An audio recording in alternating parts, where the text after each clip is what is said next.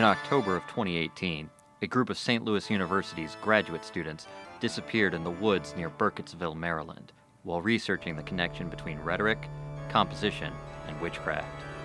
Since then, only these episodes of Eloquentia Perfecta Ex Machina have been found. The witchcraft of writing.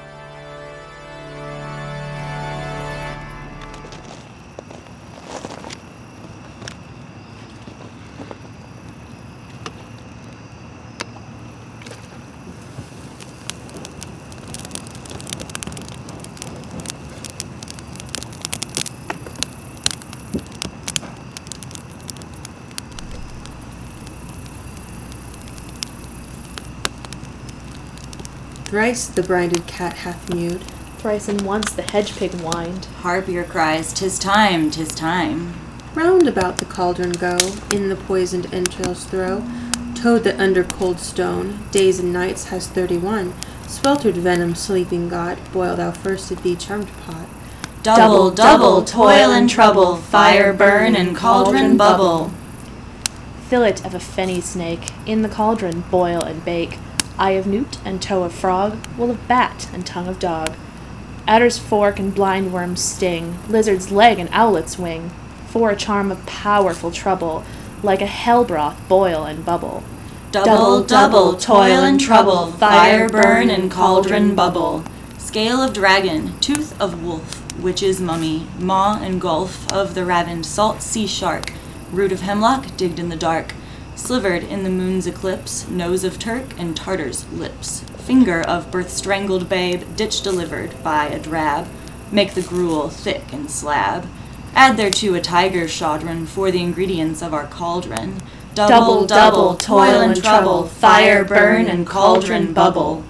Cool it with a baboon's blood, then the charm is firm and good.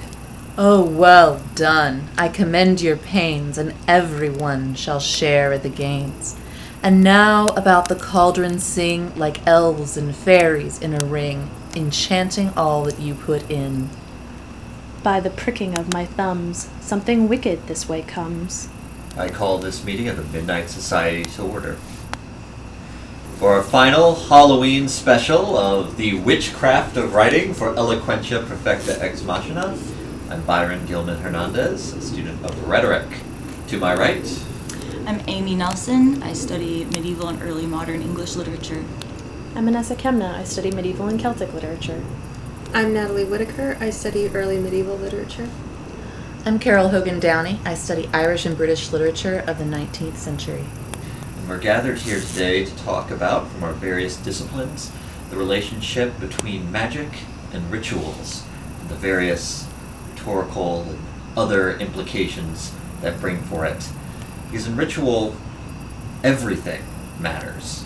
Indeed, our sixth contributor to here is the fire you can hear in the background. Our burning bonfire, our bugs, the wind through the autumn leaves, and the bug zapper, as well as three dogs you may or may not see and hear later tonight. And this aspect of how everything here present matters makes us think about ritual because in a ritual it's dependent on say the shape of the room or the cave it's taken in the time of day you produce the ritual in where the moon is and the stars in the sky. But to talk a little bit more about that specifically uh, amy i thought you had some things to say. So, to sort of dive into an interminably vast topic like ritual, just head first, um, I think the way that you've introduced us to the sort of concept of ritual is really useful. Um, rituals can be said to sort of be themselves the content of the matter that you've been sort of introducing us to. So it's not really as much about what the ritual accomplishes often, it's about what takes place during the process itself. So rituals historically are often, uh, as Byron mentioned, sort of geared toward seasonal specificities or locations or other types of necessary variables um, and involve sort of gestures, objects, people, actions, sort of different types of content, but that's all very prescribed and that's very much um, not changeable. So rituals can be used to uh, sort of justify things like traditions, or perhaps create myths, or do all sorts of things that need a foundation and need a reason. So if we're thinking of ritual as, uh, in the broadest sense, as sort of something that can help tie together the needs and wants of a community. Um, we can think about them as far as religious rituals go, um, or even, I guess, prior to religious rituals. Uh, rituals that have um, sort of the problematic of the sacred and the profane involved. So, where we're trying to purify someone or something, you can have sacrifice in a ritual where stuff gets a little messier. But the whole kind of gist is that there's got to be this sequence that we adhere to for a purpose. Almost never, I would probably say, does it actually matter what we're doing in the ritual so long as everyone involved believes that it counts and believes in its sort of transformative power. Now, as our early modernist present, and opening with a lines, some lines from Macbeth, talking about ritual, you do talk about it in this very broad sense, but I am interested, as this is the witchcraft of writing, that narrow sense, that sense of witches. You talked a little bit um, before we recorded today about uh, King James. Oh, right. he was not the biggest fan of witchcraft. He wrote a whole treatise against it. So, uh, you know, I think it's one of the Freudian, um, uh, what is it, the methods of trying to, um, oh my god, what's the word, you guys? We're gonna cut this apart. No, everything matters. Not diversion. Projection? No, old projection's one of them. Lost it. Defense mechanisms, there it is. Um, now I don't remember what I was gonna say about defense I mechanism, didn't think but um, Freudian. also yeah, I don't know if it's like specifically. Anyway, now I, I lost my train of thought. What was your question? Well, I just felt we could talk, move to talking more specifically Which about is rituals. King James, right? So uh, right, right. So typically, when you write a treatise against something, you might be said to have a bit of an obsession about it, especially when you're the king of, you know, an entire section of the Western world. But be that as it may, witches are sort of always, uh, or at least the stories of witches are always told with an element of ritual, um, sort of implicated in how they exist as witches, right? So spells and everything that we kind of associate with witches is all very ritualistic. Um, and there's a sort of feminine element that we can throw in too. The sort of fear of the feminine often becomes something that is ritualized or fixed through rituals, so purification rituals and things like that uh, are often in response to fear of feminine mystique and sexual power, among other great qualities, obviously. Yeah, so uh, jumping off from uh, what Amy was saying about the profane and the sacred, um, it reminded me of um, a situation in, in Missouri, here where we are, um, in the late 19th century. Um, there was a Neoplatonist named Thomas Johnson, who was a well known lawyer, very successful uh, in Osceola, Missouri. And through circumstances, he became the president of the American chapter of the Hermetic Brotherhood of Luxor, um, which started out in England, but uh, then kind of uh, moved over here. Um, and one of the interesting things about their um, occult um, setup is that they were really looking for community, you could argue. And they did this a lot through language um, by forming reading groups and book sharing groups. So that was one of the more, what you might argue is banal, um, more typical kind of thing that you would see in, um, in the 19th century.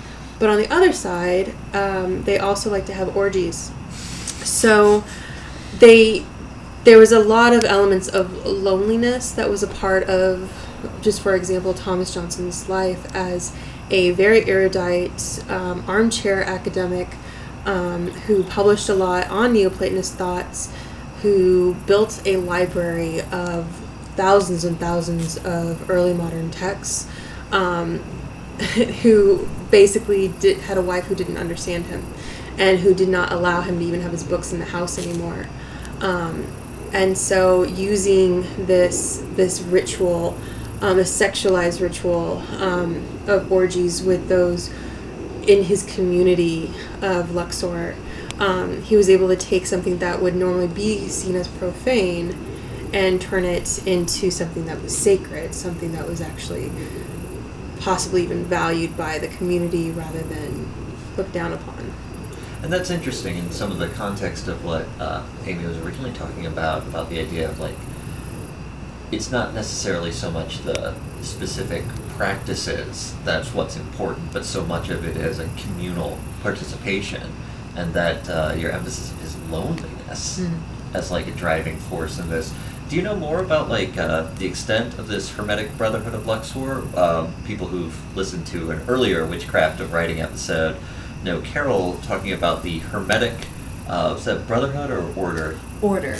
Okay, the Golden Hermetic Dawn. Order of the Golden Dawn, and I guess the Hermetic Brotherhood of Luxor would have a similar format. But if you could tell us more about that. I'm not as familiar with the Golden Dawn, um, but the way that the uh, Hermetic Brotherhood of Luxor kind of started up was it was in England and it was um, really by this man named Max Theon who had a history of being a con man.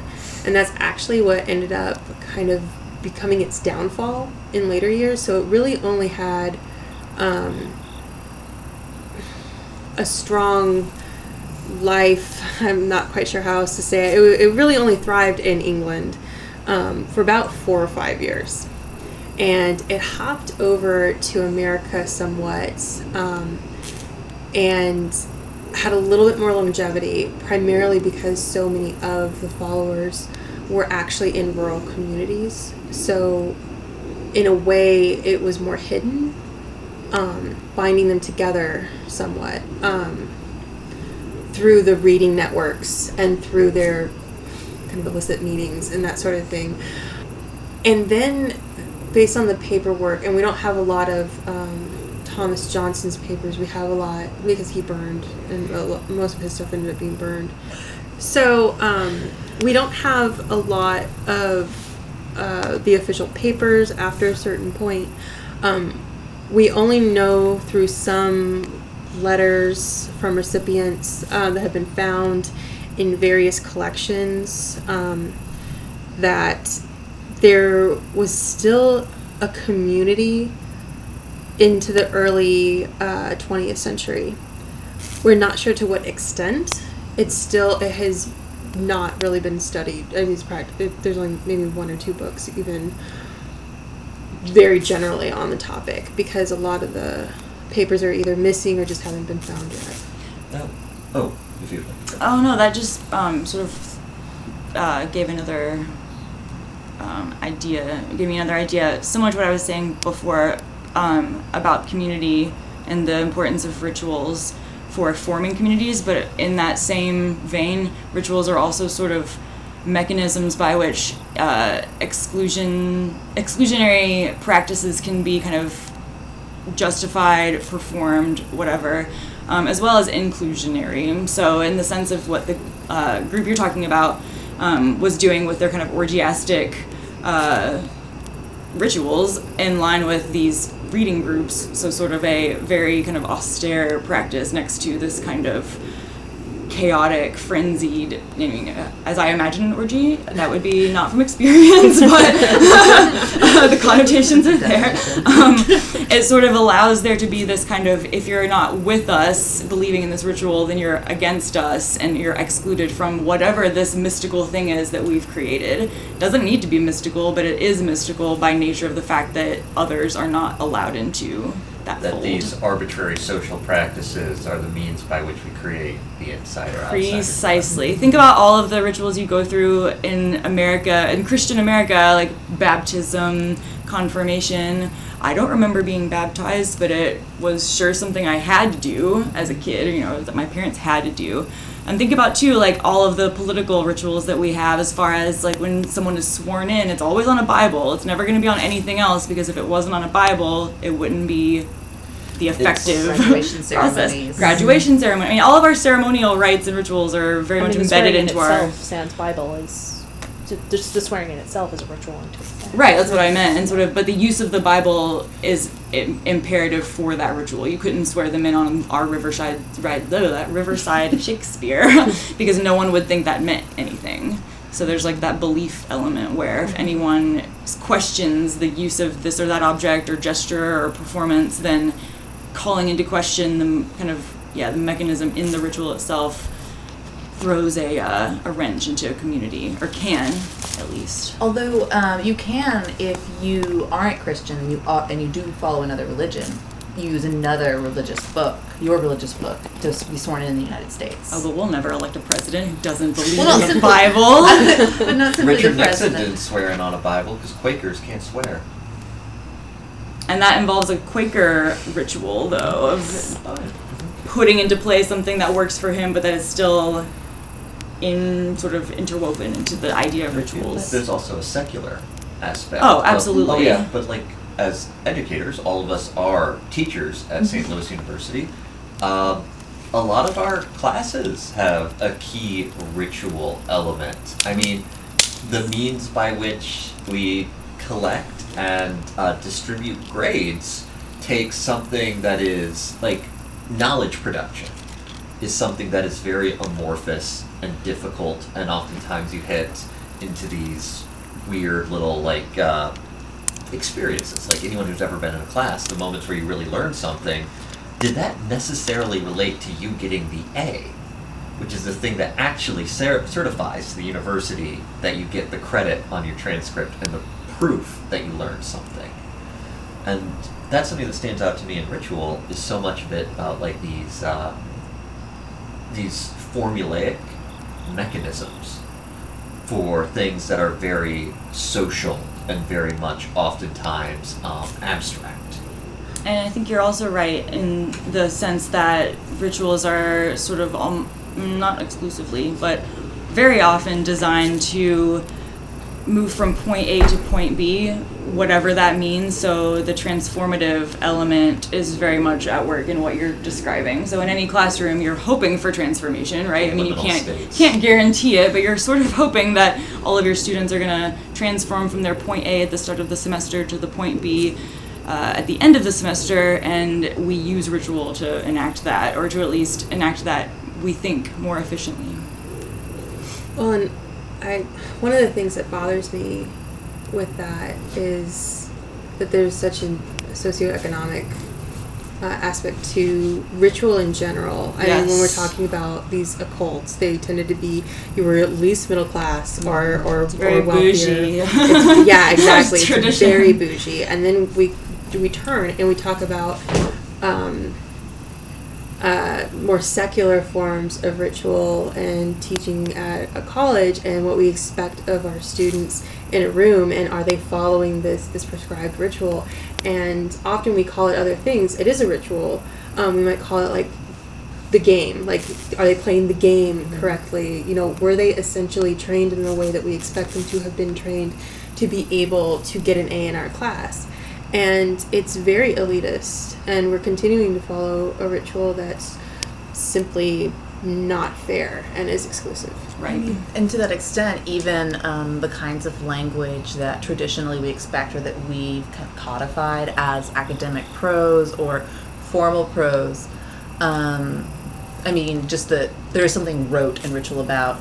No, you cannot use not merely um, the not using contractions, which really mm-hmm. confuses me because Totally arbitrary. it's so arbitrary. No, We, everyone uses contractions all the time. It's always striking when I get a student asking if they can use the first person in the paper. Yeah. Yes, and Well- I've had that conversation over and over. Just don't say I think, I feel, I believe, because that's what weakens it. And that's intriguing too, because that's also something that we've been taught as my students whenever I explain that you can say I argue, that you need to make your claims and, and make them strong. One of my students recently said, So, what you want us to do is take an opinion and state it as fact. and I was like, Well, yes, but you're going to just be spending the rest of that paragraph and the rest of that essay, depending on where you're making that statement, proving that it's proving that it is true. But yeah, you're supposed to present it as if it already is true.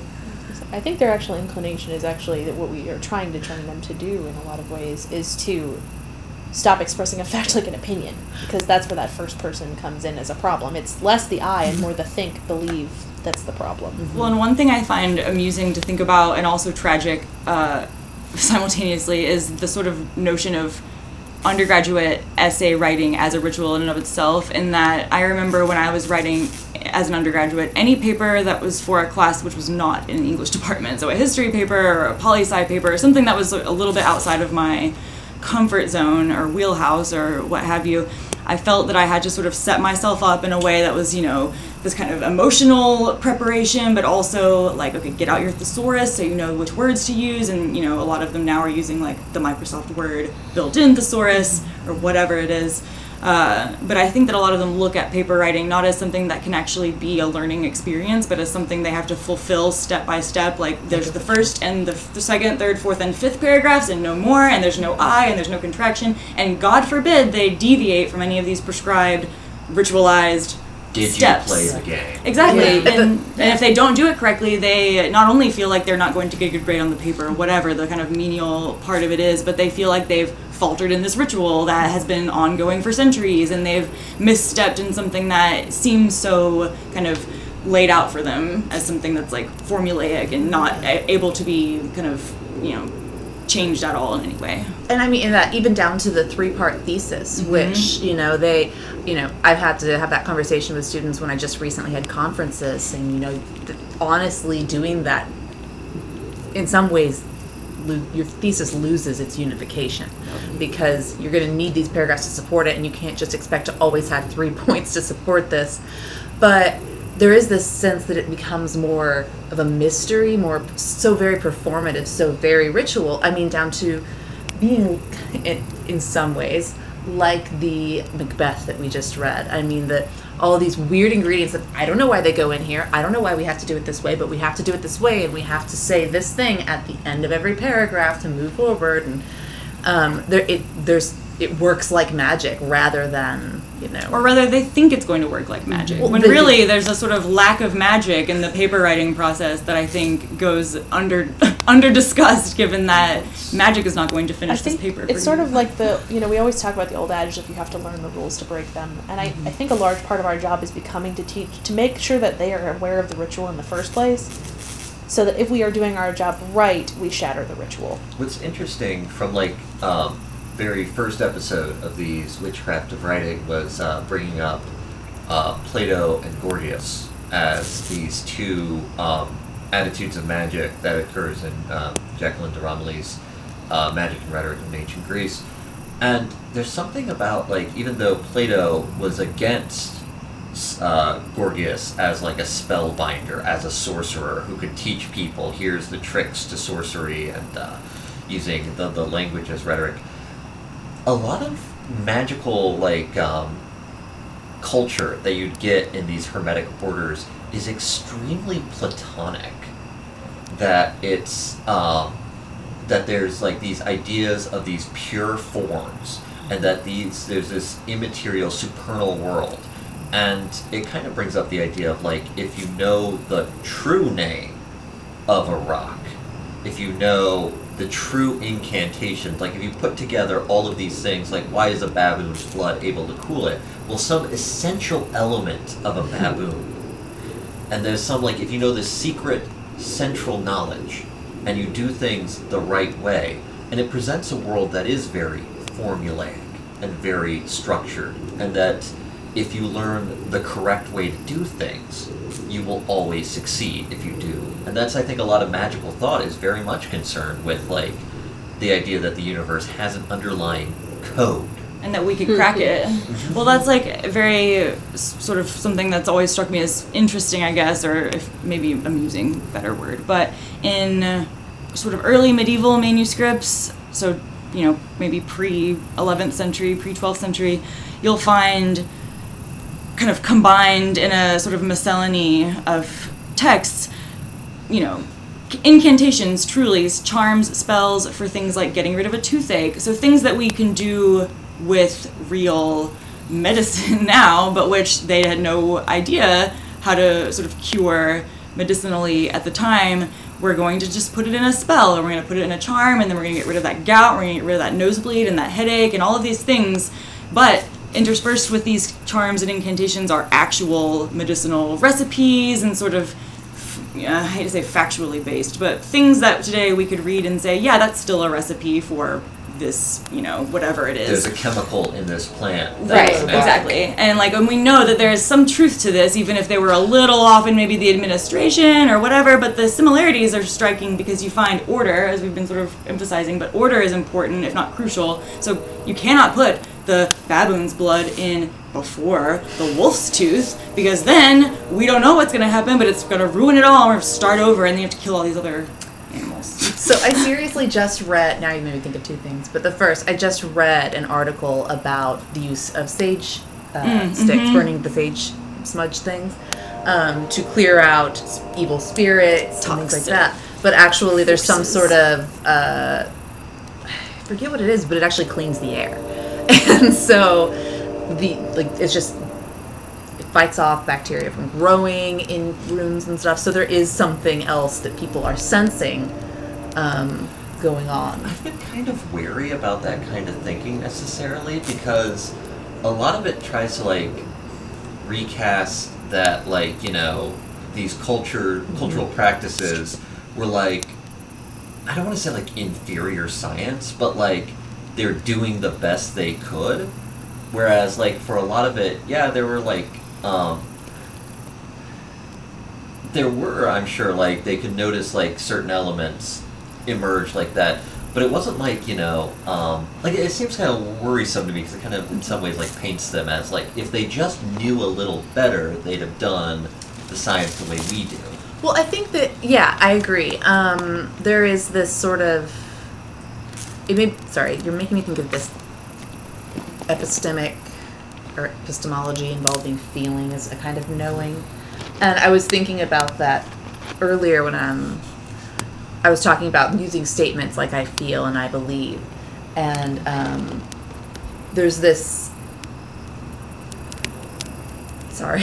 Um, I was thinking through while we were talking about formulas and feeling, and there's this binary that being developed. So something being very formulaic, just knowing how to crack the code, and um, something very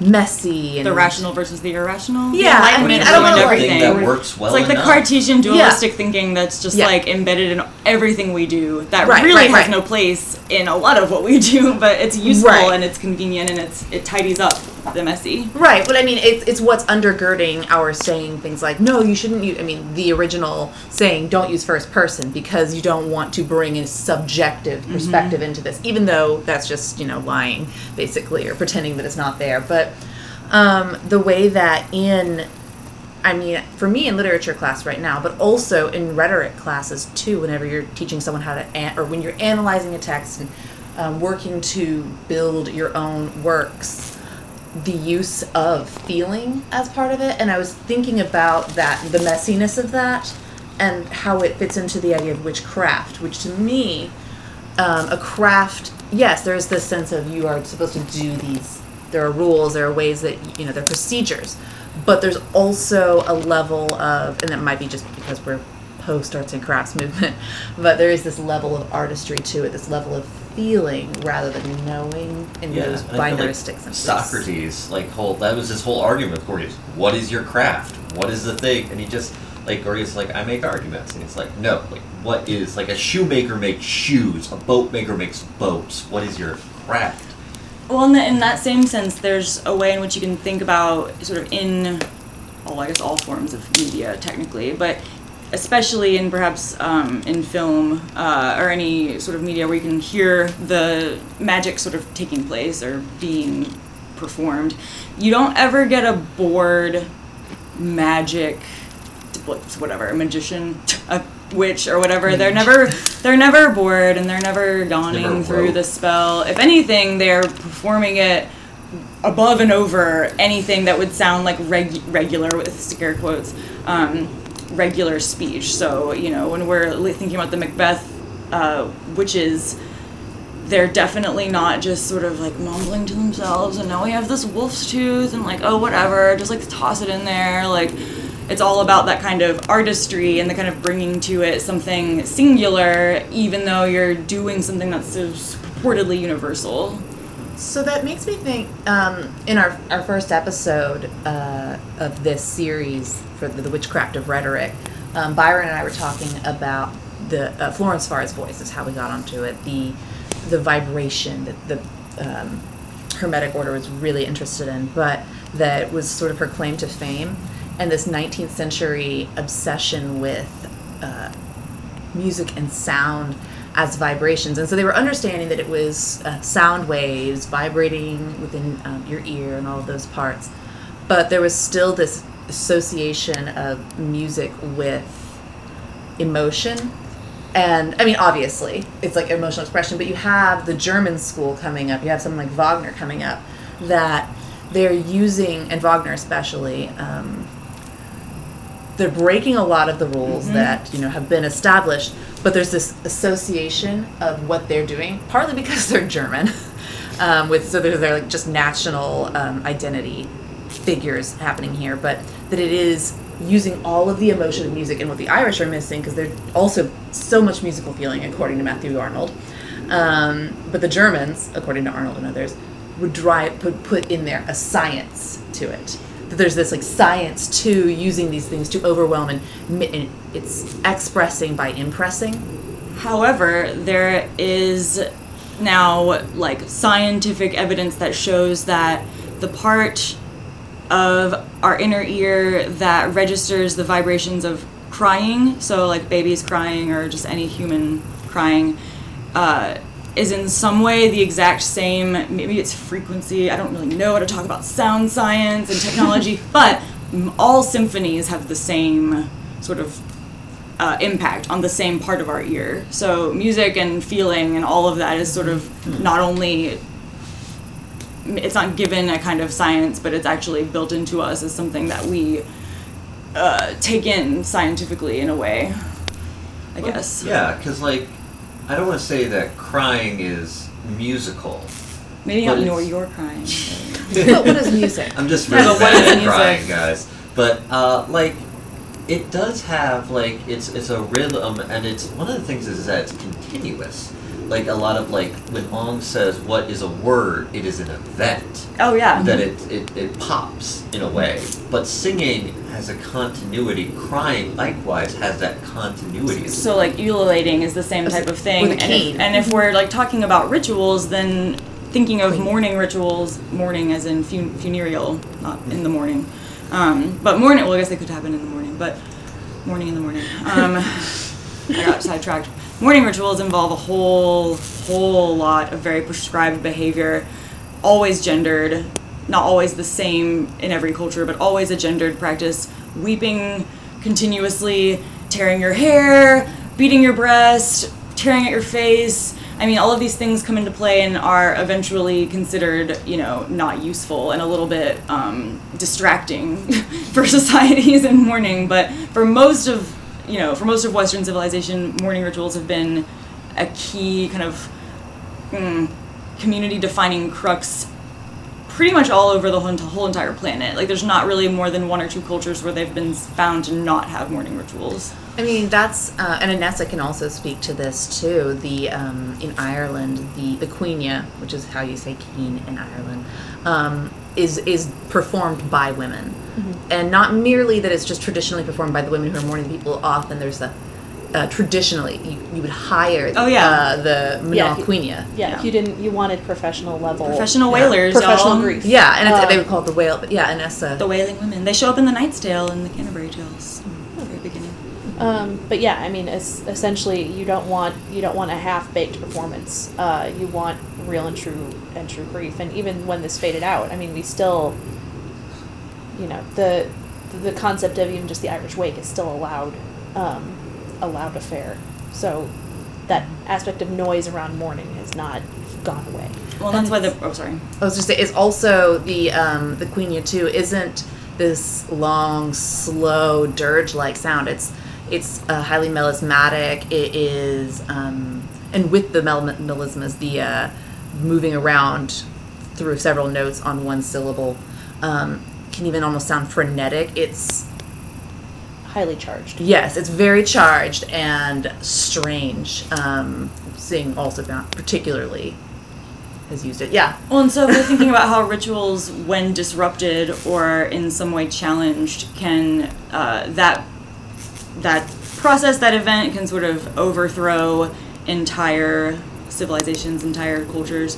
If you think about uh, like in Europe and in England during the periods of the plague, where suddenly mourning rituals are no longer actually possible, we're throwing all of these bodies as I think it was Boccaccio who put it, into the ground layered like lasagna, which is a fun image to uh, just marinate on. But when you throw out rituals that have a sort of higher purpose, so like Byron was talking about this sort of um, the spirituality, I guess, that can come into rituals, and you erase all of that for needs practical or you know whatever they are, uh, it can throw an entire nation or an entire continent just into tumult in a way that's fascinating and fun and tragic all at once. Natalie, would you like to share? Because when talking about these rituals of grief, I know that you're particularly interested in less the sorrow aspect, but the, the wrathful aspect, especially like Grendel's mother.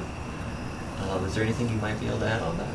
Yeah, that's it's actually something that um, as this discussion of mourning was going on, I was thinking about um, with this tradition of the the women in elegy and women in lament. Um, I was reading the uh, Old English poem "The Wife's Lament" recently, and it's traditionally seen as a lament. I mean, it's in the title, um, and as this elegiac verse. But there is there is one line um, where the the wife is like lamenting the exile of her and her husband and the, the societal shifting that's happening, um, and she specifically mentions that she is angry, um, which very seldom happens actually in Old English texts where they use a, a, the, a word for anger um, when it comes to women. Often uh, men are referred to as angry, but women are not.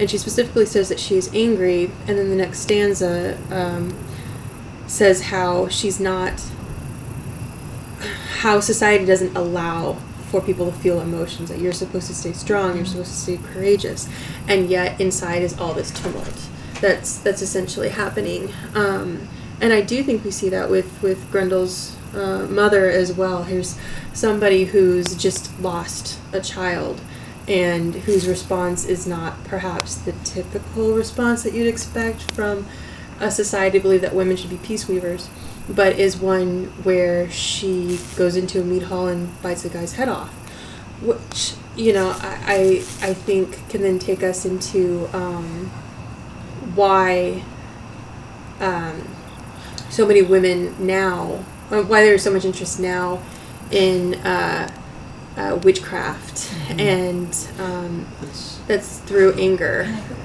oh, sorry. There's something that's really interesting to me with this aspect of anger is that we've got ritual as both this highly prescribed aspect that this is what, like, especially with this grief, this is what you do when someone dies. This is how you're supposed to behave. And we also have, and we were talking about ritual as formula and very kind of almost scientific and mathematical. You put out this much bad women's blood. There's also this sense in ritual. Um, I mean, we started with this conversation about literal orgies, and this like uh, in the very starting planning stages of the witchcraft of writing, talking with Carol about. Um, there's this uh, Twitter thread that does World War II in real time. Had a tweet about um, recording when a group of British pagans did, they danced naked under the moonlight to put a curse against Hitler. And this, yeah, when we talk about like magical rituals, how much of it is like, you know, um, either in a scientific aspect or in this eruptive, uncontrollable. Well, and so something that you said about lament reminded me of just the fact that genre in and of itself is sort of a form of ritual that we are trying to sort of see the ruptures in all the time, but that which I think medieval literature does an outstanding job of showing us how rituals can be adhered to while also kind of well, we poke holes in them. So you, I mean, I'm obviously going to talk about Pearl when you bring up the death of a child, and we're talking about medieval literature. So in that, you know, the longest uh, period of its initial kind of criticism was focused on like, is it a elegy? Is it you know a consolation? Like, what is this poem? And what I think people still have a hard time recognizing or maybe even believing uh, is just the fact that okay there is no genre here that we're sticking to in every part of its kind of start to finish form the ritual of an elegy which i think you can sort of say exists to some extent in all in all of western literature but uh, back to what we were talking about the greeks and so forth but it gets broken and it gets added to and it gets problematized. But i think if we're thinking about literature and rhetoric too is then a subpart of that but genre is a place that ritual gets Now, kind of I think this conversation could go on, like, and I think by bringing in, like, you know, for European literature, experts, British and Irish literature, of like such an enormous period of time, it's just kind of like just so much to talk about here. And I'd be interested in the future of like making this an annual thing and actually bringing in an even broader approach to it, not just like you know further English literature aspects, but also like you know talk about mathematicians about numerology, bring in other people and talk about like the magical aspects of their fields because we're talking about like ritual as concept and all that. Um, but it's kind of a final note um, to talk about this specific ritual we have kind of conducted here um, with you know the setup and organization for all this. We have an absolutely ludicrous recording setup of like five different microphones and i have no idea what this is going to sound like in editing.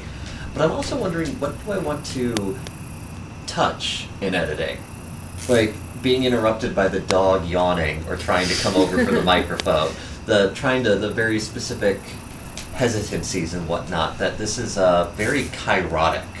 there's a big element of kairos and timing in here as we kind of move through this conversation and it becomes something that rather than trying to be prescribed and controlled and fix things so it's right to leave this as something long and somewhat a little bit sprawling and a little bit complicated but I mean, if you were going to go against the ritual of a radio podcast, or not radio podcast, of any type of, I guess, auditory media where you have a sign on and then you have a sign off, I mean, you would like cut me off somewhere in this sentence, and that's the end of the podcast.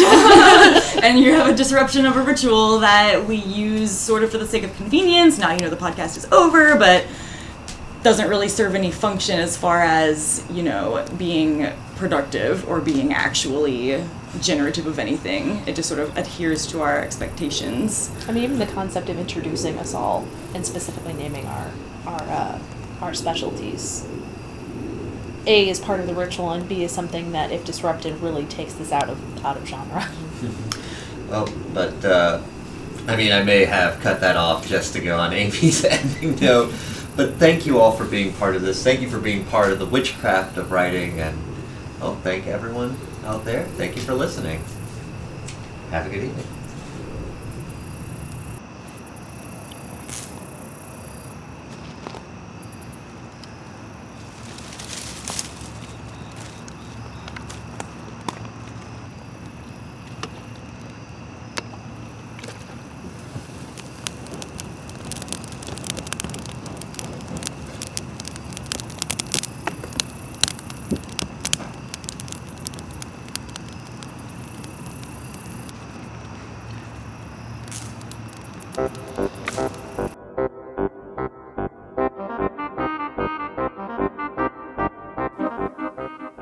If you'd like to get involved in this podcast series, to share an assignment, tool, or even to pitch an interview, please contact me, Byron Gilman Hernandez, at byron.gilmanhernandez at slu.edu. And remember to follow us on Twitter at CAI underscore lab. Thank you for listening.